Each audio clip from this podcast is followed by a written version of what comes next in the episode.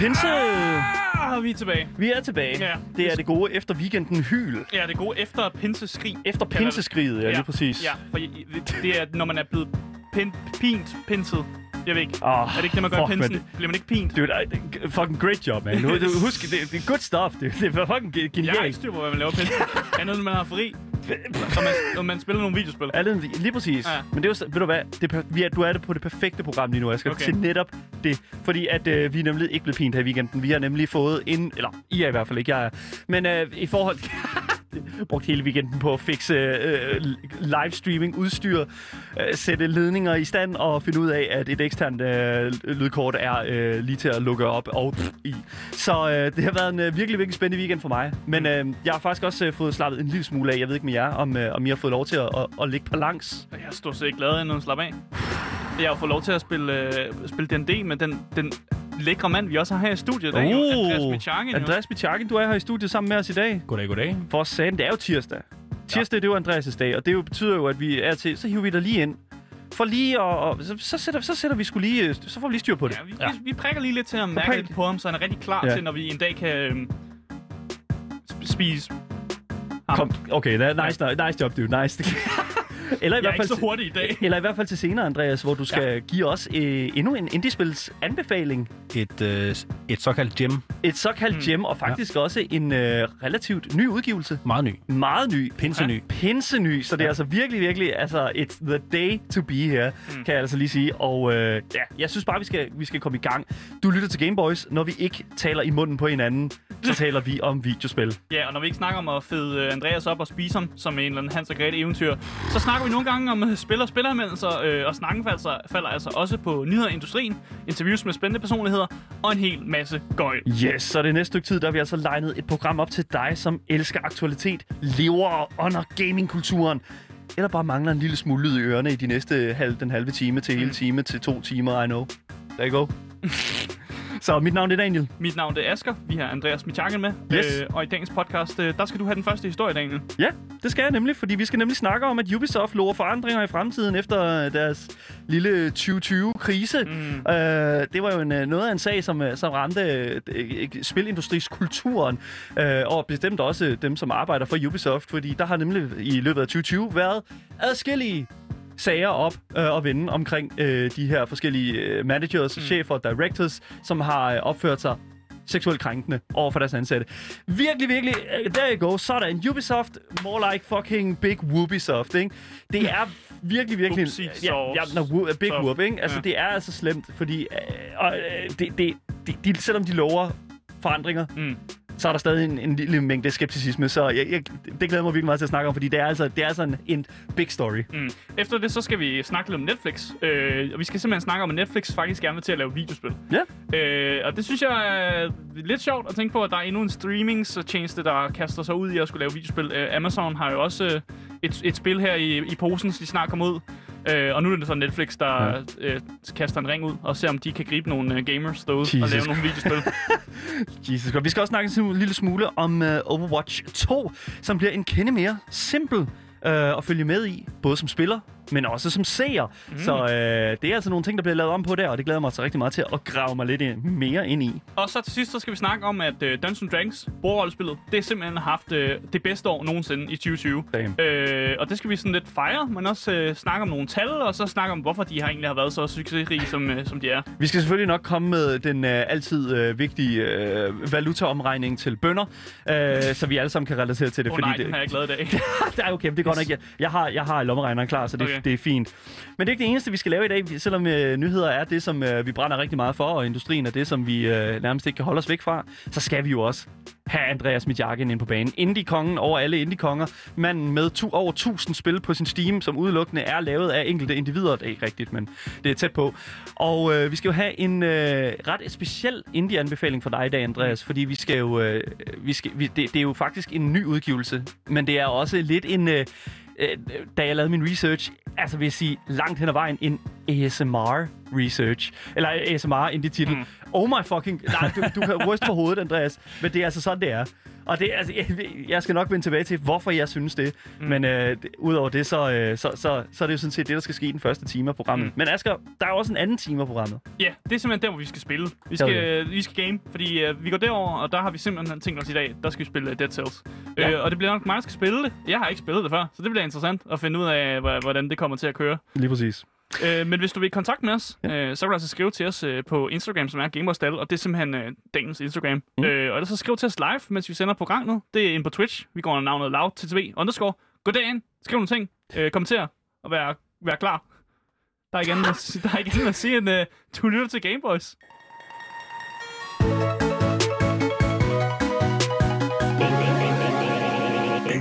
Jamen øh, lad os da grave os ned i den aller, aller første spilindustris nyhed, fordi det er jo, øh, det, det er jo ved at være, være et stykke tid siden nu, at 2020 var et år, vi var i.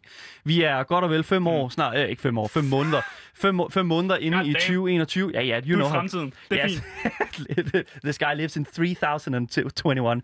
Men det, der er med det, det er simpelthen, vi skal snakke, øh, snakke om Ubisoft øh, og deres seneste års udskejelser. Fordi Ubisoft er jo kendt for rigtig mange spil, såsom for eksempel Assassin's Creed-serien, Far Cry, Watch Dogs, you name it. You name it. Altså, Mm. der er nærmest ikke det spil, som de ikke har haft en finger i. Og jeg vil sige, at selvom at, øh, det har været øh, super profitabelt år, altså 2020 for udgiverens pengepunkt, så har flere af Ubisofts ansatte simpelthen rejst sag mod firmaet i forbindelse med seksuelle krænkelser fra chefernes side af, og en HR-afdeling, som ikke passer deres ansatte. Altså, de, det, det er virkelig... Det, altså, alle ansatte, øh, som, som der ligesom har været ude til pressen, har simpelthen meldt ud, at det er Altså, det er virkelig til at... Ubisoft er virkelig en, en stor omgang uh, Scramble Eggs lige i øjeblikket, fordi det, altså, det er virkelig vanvittigt, så slemt det hænger sammen lige i øjeblikket. Øhm, men udover det, så har det jo faktisk... øh, Vi kiggede jo på Ubisofts øh, fantastiske øh, hvad, hvad, hvad, sådan årsrapport Mm. for 2020, og der så vi jo faktisk, at rigtig meget af Ubisofts øh, hvad kan man sige, IP og franchises har klaret sig sindssygt godt. De har Ja. tjent godt, gode penge og er steget med 20 procent i sådan, hvad, indkomst over hele coronaåret, så det er jo, there you go, fucking mm. fantastisk. Øh, men de har jo stadig lige den her lille 2020-krise, som de ikke rigtig kan ryste sig ud af, Ubisoft. Og selvom Ubisoft har forsøgt at understrege, at den slags opførsel ikke hører hjemme i deres firma, er der så stadig stor skepticisme fra Ubisofts ansatte. Mm. Så en kilde har simpelthen fortalt nyhedssejtet gamesindustry.biz, øh, at 16.000 ansatte har modtaget kursuser, eller kurser og træning i, hvordan man begår sig på en arbejdsplads. Mm. Er det, er det alle deres medarbejdere, eller hvordan? Det, jeg ved det. Jeg, jeg, jeg tror, der er... Jeg, jeg ved faktisk ikke, hvor mange der er ansat i Ubisoft, men 16.000 mennesker er en væsentlig stor, øh, hvad kan man sige, klump af mennesker, Mm. øh, som skal sendes på... Øh, det ved jeg ikke. Men er det, ikke, er det ikke mere sådan en obligatorisk kursus? Så Jo. selv folk, der måske ikke... Altså, folk, der bare arbejder i firmaet, har skulle være på det her kursus alligevel. Mm. Så det er Det- bare jeg- jeg- en jeg obligatorisk ting, tænker du? Der er noget i mig, som... som der er noget i mig, som virkelig... Der, der er noget i det, der, der virkelig vender sig i mig, fordi at 16.000 mennesker kommer på kursus, fordi et par chefer fucking ikke kan finde ud af at begå sig med andre mennesker, fordi de er det menneskelige svar på navlefnuller. Jeg, jeg siger bare, det, de kan ikke... De kan ikke... Altså, menneskelige det er jo ikke, et, svar på det er jo ikke, det er jo ikke en løsning, det her. Altså, der er jo selvfølgelig nogle af de her store, øh, hvad kan man sige, chefer her, som, som, som, som vi taler om, som har været ude og, og lave de her ting her, som øh, delvist er, er, er fratrådt. Det er jo klart, de kan ikke øh, holde på de her mennesker her, fordi at, det- why would they? altså, men når alt kommer til alt, så mm. synes jeg, at det er vildt, at vi begynder. Jeg har det sådan lidt, øh, cheferne af dem, der øh, har, er blevet hvad kan man sige, meldt for at gøre det her. Nu sætter vi alle ansatte ud for, for at fortælle, okay, det er sådan her, man er på en arbejde. Der er selvfølgelig også mere til det, der er også i Ja. forhold til, hvordan man, hvis man er under øh, offer for en krænkelse eller en seksuel krænkelse på en arbejdsplads, så får- får man også undervisning i, hvordan man håndterer det, og hvordan man selvfølgelig, øh, hvem man skal kontakte og den slags. Så det er jo fint nok. Problemet er bare, at, at øh, der også er utrolig store problemer med deres HR-afdeling, altså deres Human Resources, dem der vidderligt er ansat til at fastgøre, øh, at fastholde øh, hvad kan man sige, en god arbejdstone. Mm. Det, er- det er slemt. Det er meget slemt. Det brænder. Det brænder virkelig for Ubisoft i øjeblikket. Men jeg vil så sige, at det er, selvom at uh, Ubisoft forsøger at lægge den her krise fra 2020 bag sig, så er der selvfølgelig en masse ansat, der uh, har sin forbehold, når det kommer til sådan det her tillidsfor, tillidsbånd imellem dem og deres arbejdsgiver. Uh, og uh, jeg læste faktisk en ret interessant, uh, hvad kan man sige, interessant hvad kan man sige, statement fra Ubisoft. Selv en talsperson for Ubisoft var simpelthen ude at sige det her uh, om tilstandens nuværende situation. Yderligere initiativer er i gang og rulles ud i de kommende måneder. Vi er forpligtet til at styrke vores kultur og medier og værdier på lang sigt. for at hjælpe med at sikre, at hvert teammedlem på Ubisoft bliver hørt, respekteret og værdsat på arbejdspladsen. Så det er jo meget en til en. Det er jo sådan, det vi, det vi, først Det virker, fremmest, da, det virker som en fin statement. det vil vi gerne høre. Ja, ja. Vi vil gerne høre det der fra ja. Ubisoft. Vi vil gerne høre det. Det, der bare er med det, det er, at hvis vi skal tage en situation fra den virkelige verden og vise, hvor slemt øh, det, det er for Ubisoft, øh, så læste jeg en historie, som en Reddit-bruger øh, faktisk skrev op i forbindelse med en, øh, en ansættelses- eller hvad kan man sige, jobsamtale med Ubisoft øh, her på det sidste, Mm. mens at alt det her det rumsterer. Øh, den her Reddit-bruger hedder Cusco, øh, ingen relation til øh, kejseren, øh, kejserens nye flip.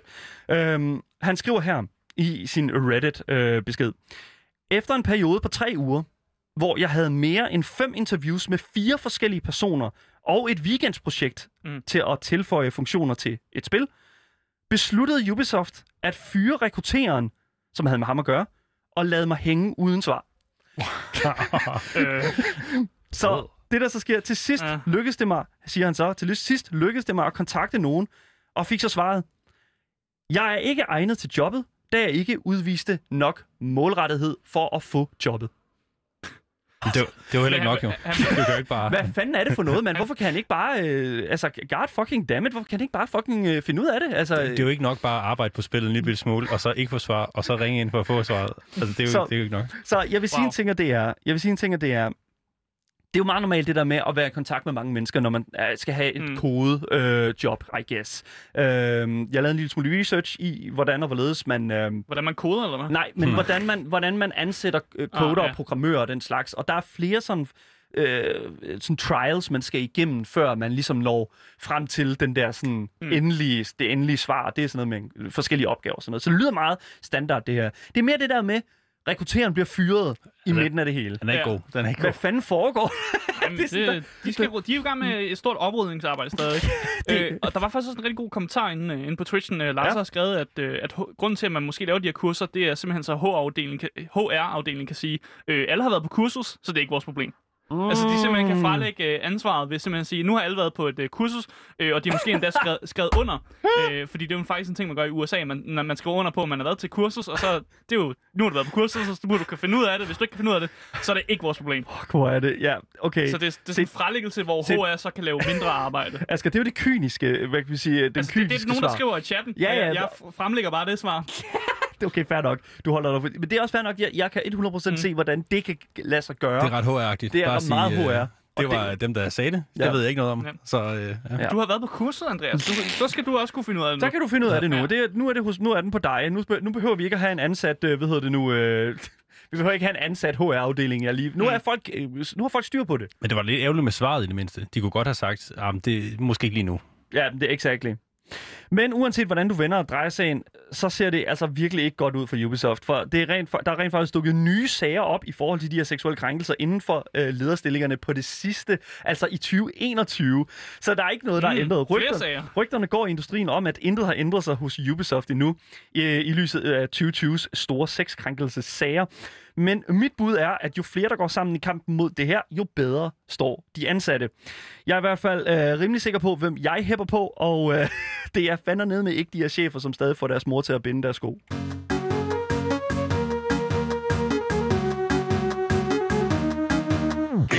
Og med den kommentar, så går vi over i noget lidt andet. øh, fordi vi skal snakke lidt om Netflix. Fordi det virker som om Netflix øh, næste træk, det er simpelthen at komme ind på videospilsmarkedet.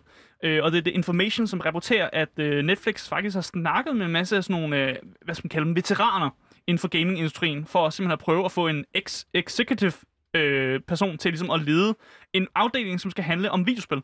Øh, så de prøver simpelthen at snakke om, om nogle af de her OG's og de her store videospils øh, øh, personer i videospilsindustrien for at få en person ind.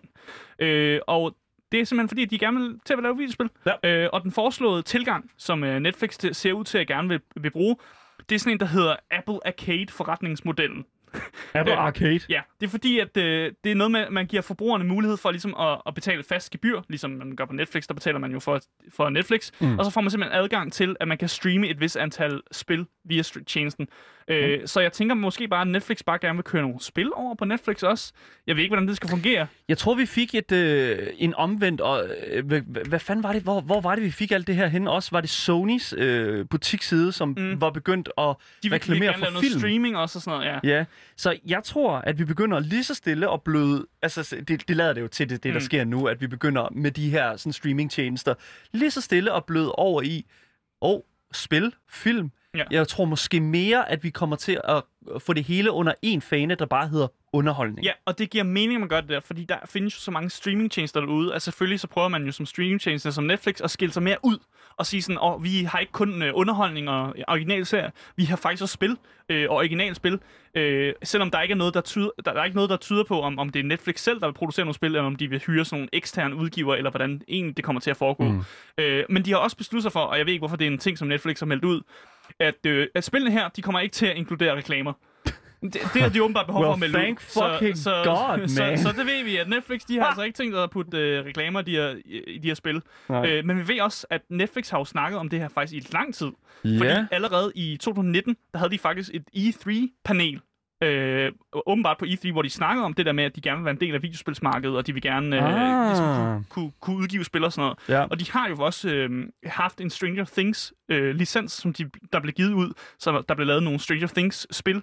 Øh, jeg ved ikke, om, du, om I har spillet nogle af dem. Jeg har ikke spillet dem, men jeg ved, I ved, de at eksisterede, og jeg ved ikke, om man kan købe det på Epic og sådan noget. Ja, Så altså, jeg ved, det eksisterede derude. Ja, altså, det der er med det, det er jo faktisk, og det er også noget, her Paul i vores uh, Twitch-chat, han egentlig, uh, hvad hedder det nu, uh, pointerer her, det er jo, at de rent faktisk har forsøgt at gøre øh, en lille smule i den her øh, i den her hvad kan man sige arena lidt allerede, Mm. fordi de har jo faktisk lavet det her Black Mirror interaktive præcis. øh, den her interaktive øh, episode af Black Mm. Mirror. Og for det første, hvilket jeg synes var fucking nice. Jeg synes, det var mega fedt. Jeg synes, det var mega uhyggeligt og også mega meta. Mm. Men jeg synes, at jeg, jeg synes et eller andet sted, at Netflix igennem det selvfølgelig har bevist, okay, fair nok, de er klar til ligesom at Og i hvert fald lave noget og, og lige at interaktivt. døbe tone og, og, og kigge, okay, hvordan kan vi, hvordan kan vi være en personlighed, være til stede i den her øh, arena, i den her kultur, Mm. uden at det føles som et cash-in. Ja. Og det, det synes jeg indtil videre, at de har klaret meget godt. Ja, og der er også en uh, Netflix-talsperson, som uh, udtaler følgende. Vores medlemmer værdsætter mangfoldigheden og kvaliteten af vores indhold. Derfor har vi løbende udgivet, udvidet vores tilbud fra serier til dokumentarfilm, film, originaler på et lokalsprog og reality-tv.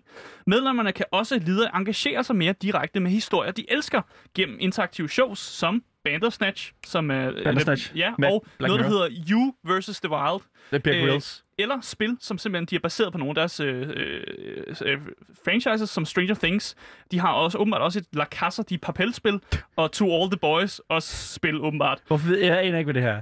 Jamen, det er det- Casa, La Casa de Papel, det er Papirhuset. Det er åbenbart en spansk serie, som er vildt Okay. populær. Der er åbenbart et spil baseret på det også. derude. Haven't seen it. Nej, det Meget har jeg heller ikke. Meget populær serie. Jeg tror, jeg har hørt om Men- men- Papirshuset. Ja. I hvert fald så nævner han en person, der findes i at spille derude, og de gerne vil ligesom øh, prøve at få flere videospilsfans over på deres platform.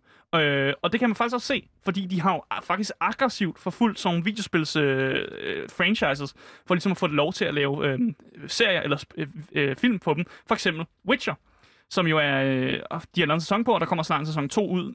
Øh, og så har de jo faktisk også snakket om, at de skal lave en Resident Evil-serie.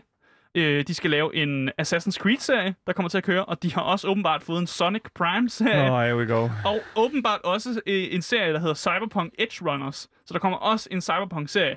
Øh, så det virker som om, at Netflix de går hardcore efter gamerne, både med serier, Ja. øh, for ligesom at tage dem ind, men så åbenbart også gerne vil lave nogle spil, øh, som man ligesom holder på, øh, på videospilspersonerne. Jeg ved ikke, om, om, om Netflix har set, det her kunne være en profitabel business for dem, men det er i hvert fald en måde at skille sig ud fra andre streamingtjenester. De går i hvert fald hardt ind på Mm. den, og jeg, jeg, jeg bebrejder dem ikke, fordi det er et kæmpe marked, og det er øh, delvist untapped. Ja. Altså fra deres side af. Altså for mig er det kun et plus. Hvis man, Ja. ja. lige, altså, hvis man har Netflix, og man så sådan, at nu kan jeg også øh, få nogle spil via den, det er jo Mm. kæmpe plus. Og Ja. som forbruger er det jo altså perfekt, og man får mere ud af sit abonnement.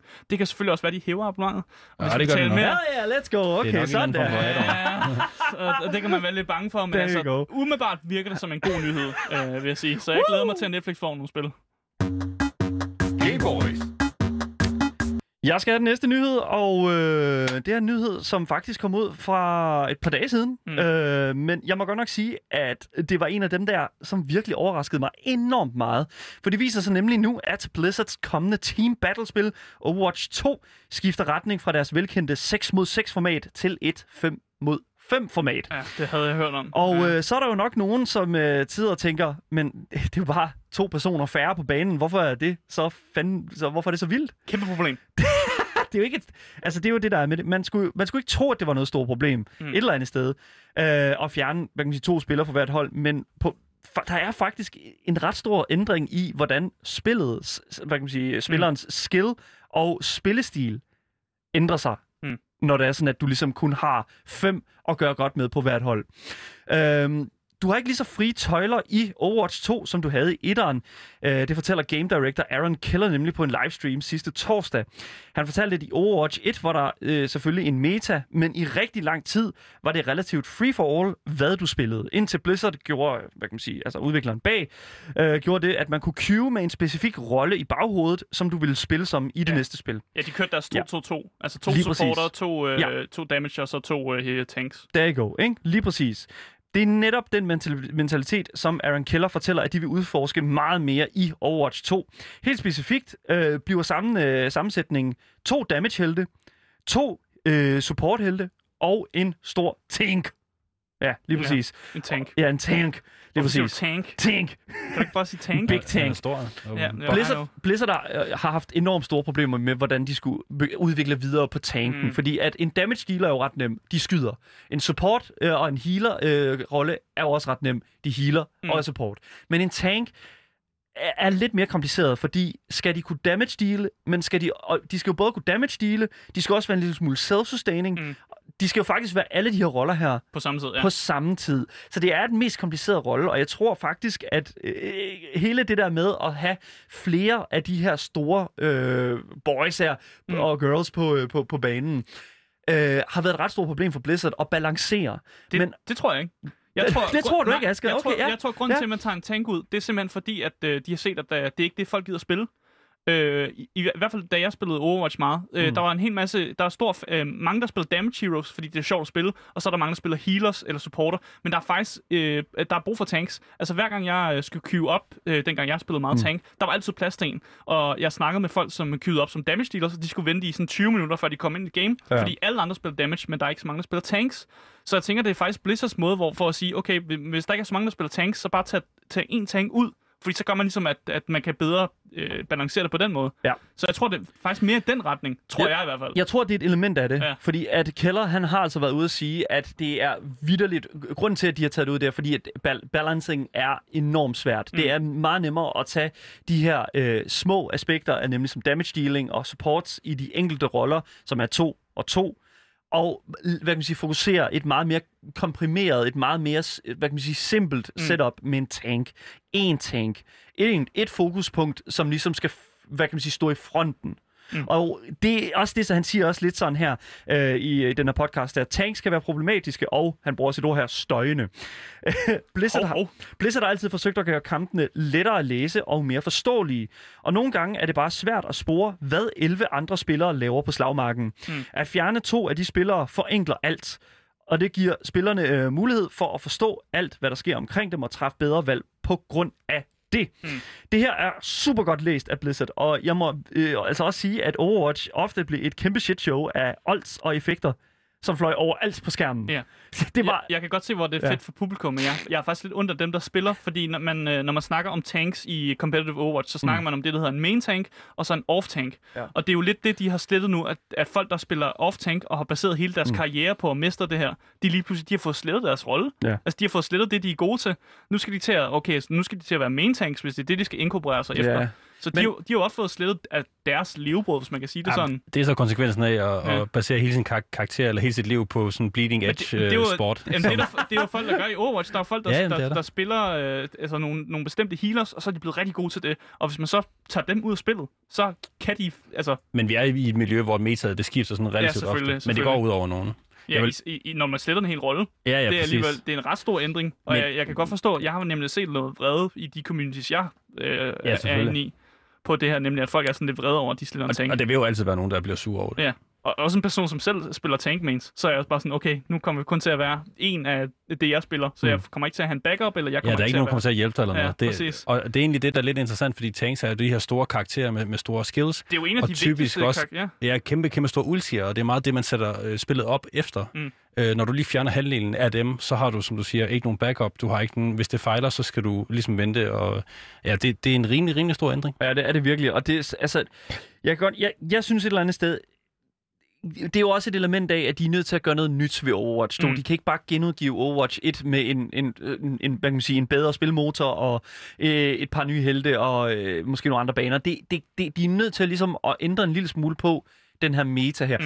Det skal det så også ikke hedde sig, at de garanteret ikke også godt kunne finde på at implementere en 6v6 eller en 4v4 Mm. i fremtiden. Det er, jo, det, er jo, det er jo, hvad det er. Men den generelle meta, altså deres vision, den ligger altså på den her 5v5 nu, Ja. ja. som vi jo også, altså, hvad kan man sige, kender fra andre spil, for eksempel øh, Competitive Counter-Strike, eller øh, for eksempel andre, øh, hvad kan man sige, øh, League of Legends, det er også fem spillere jo, ikke? Mm. Øhm, og, og, og, det- og det synes jeg et eller andet sted, de vil gerne passe ind i den her øh, formel, også med e-sport, Ja. at de vil gøre det meget simplere at se på. Ja, og det kan jeg også godt forstå. Og, og nu, nu skal jeg, vil heller ikke tale dem for meget i skolen, før jeg har set, hvad mm. Det gør ved spillet. Ja. Vi har jo ikke spillet ude nu, nemlig. Det er nemlig det. Der er millioner af penge at hente i en e-sports øh, scene, og selvom et Overwatch 1 havde en e-sports scene, så fik de aldrig helt deres store sådan, gennembrud.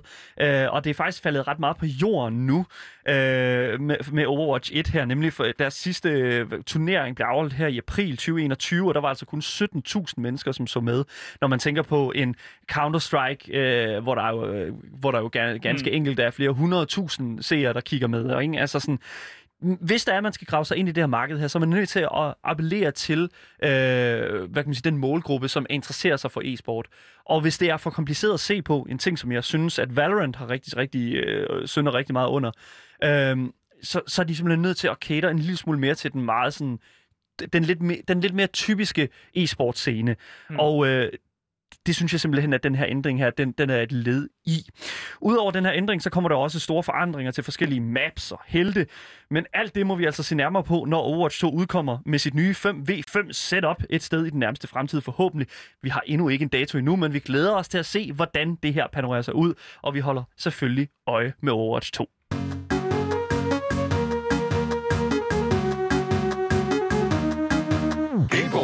2020 har åbenbart været det bedste år for bordrollespillet D&D nogensinde. Woo!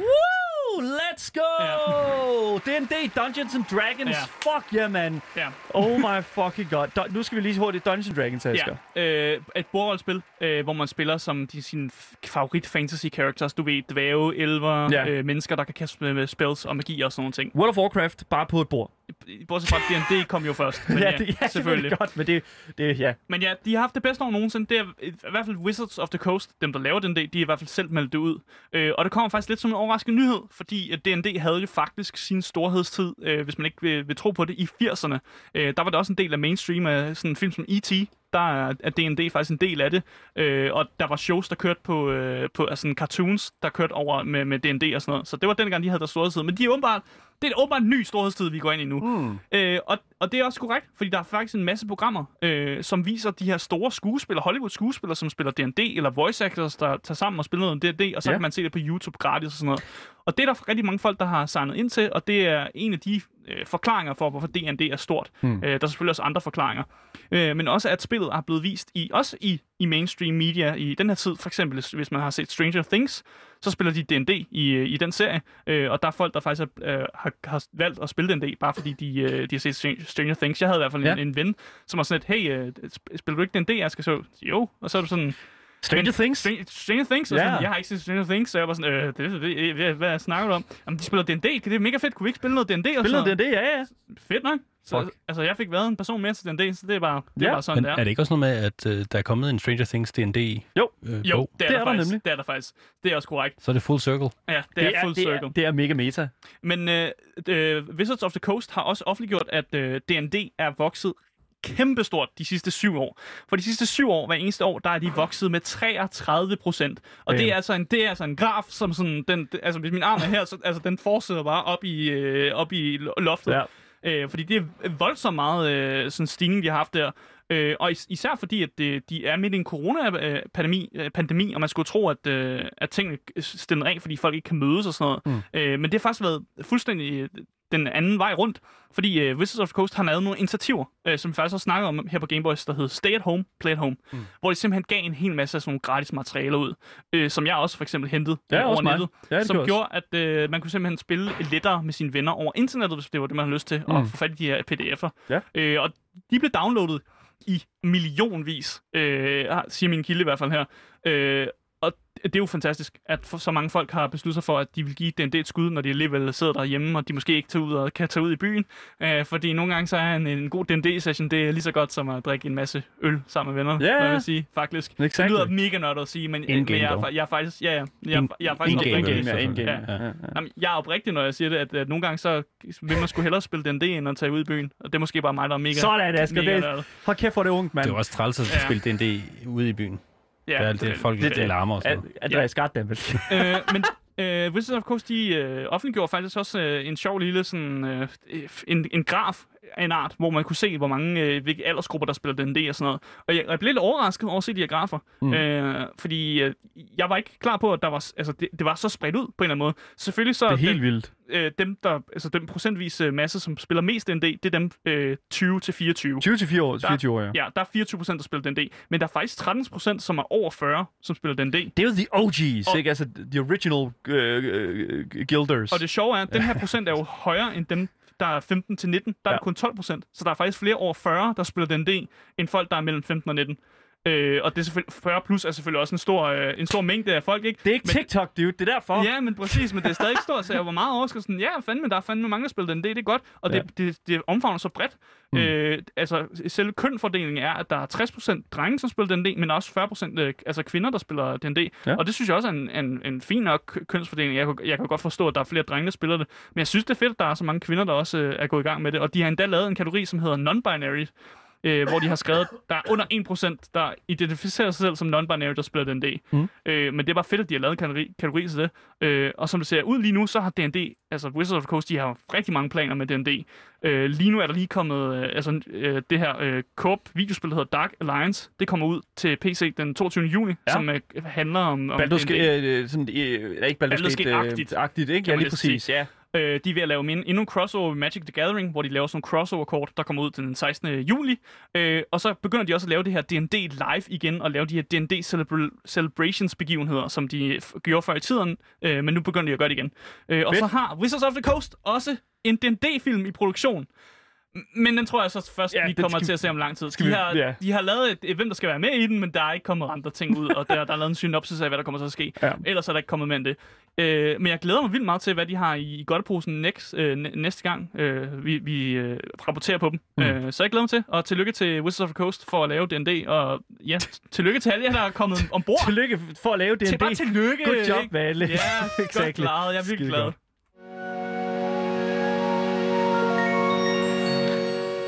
Det var dagens nyheder og alt det, som vi har stået og snakket om lige nu. Øh, det kan du altså finde ind under vores Discord, under det, der hedder Dagens Nyheder. På vores Twitch øh, kan du skrive udråbstegn Discord, og der kan du altså blive en del af fællesskabet. Ja, hvis du ikke har fået nok af de to Gameboys, og øh, Andreas Michakken, som jo er en låne Gameboy, Yes! så, så kan du finde os inde på øh, dagens Instagram. Det er simpelthen Gameboy Stalle.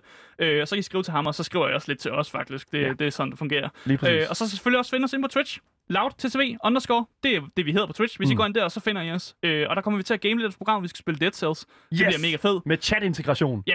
Og så ellers så skriv til os, imens I er i programmet. Altså skriv yes. i live i chatten. Det, det elsker vi. Det er fedt. Lav til TV underscore, det kan ikke blive nemmere. Nej, der er ikke andet at sige. Mit navn det er Asger. Mit navn det er Daniel. Og vi har haft Andreas Michakken med, og du har lyttet til Game Boys.